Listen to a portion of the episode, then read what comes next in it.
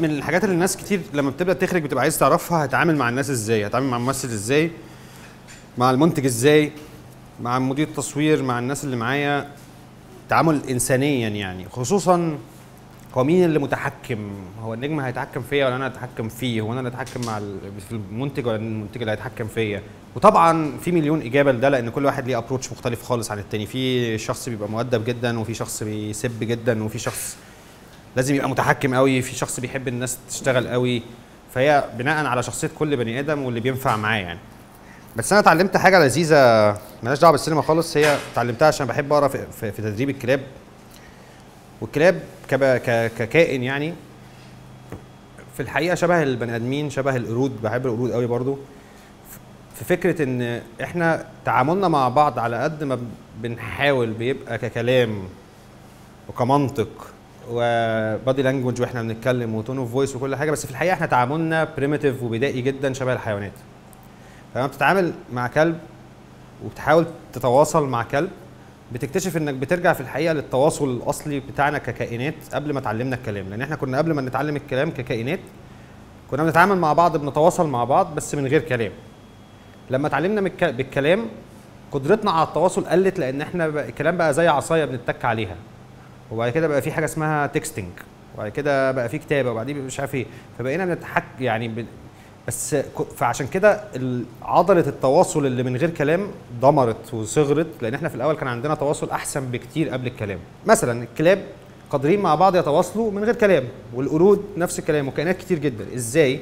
بسهولة جدا بيعرفوا يحددوا مهامهم وهم مين اللي مين اللي هي- هيقودنا ومين اللي هي آه، ومين البنت اللي أنا هتواصل معاها وهتتواصل معايا ومين البنت اللي عايزة تميت معايا ومين اللي مش عايزة تميت معايا.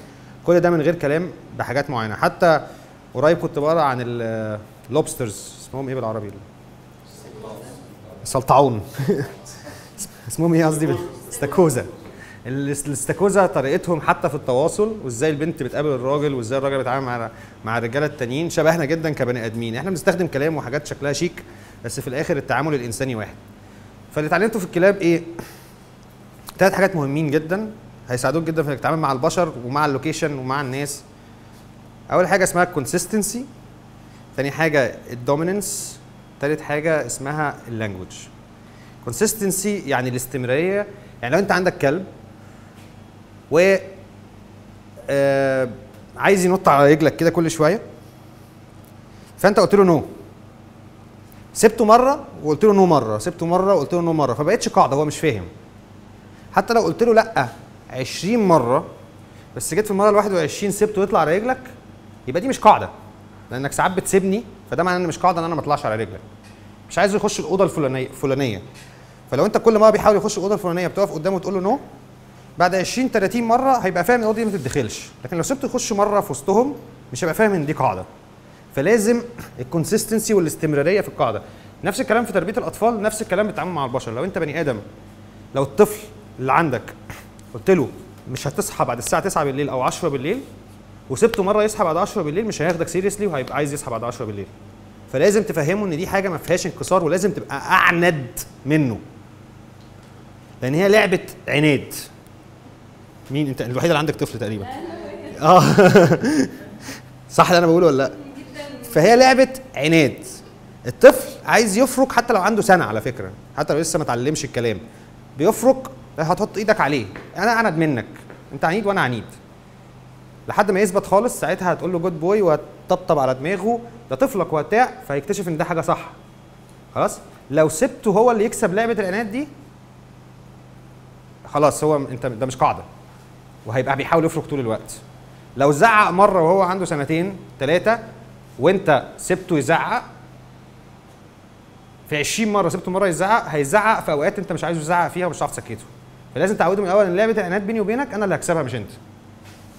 وفي consistency في استمراريه أنا مش هسيبك مرة تكسر القاعدة. هنترجم ده إزاي على الإخراج؟ أعتقد دلوقتي ربطته جامد جدا إزاي بترجمه على الإخراج. بس هقولها بشكل أبسط. consistency معناها إيه؟ إن ما ينفعش يوم مثلا حد يجي متأخر. اليوم اللي حد يجي فيه متأخر. وأنا ما اعترضتش يعني أنا كل واحد ممكن يجي متأخر. صح؟ لو حد ما عملش شغله مرة واحدة لازم يبقى في لعبة العناد دي. لعبة لأ أنا عايزك تعمل شغلك. بكل أدب وبكل ذوق أنا عايزك تعمل شغلك. في ناس مش هتبقى مؤدبة أنتوا حرين بس يعني أنا بثبت إن أنا مش هبقى أكسل منك. أهم حاجة إنك تبين إن أنا مش هبقى أكسل منك. مش هبقى أكسل من مهندس ديكور لو في حاجة مش عاجباني أنا هعلق ومش مش هقول خلاص يلا بقى مش مشكلة وبتاع هعمل معاه إيه؟ ما هو فاشل. لا فهمه إن أنت كل حاجة بالنسبة لك مهمة.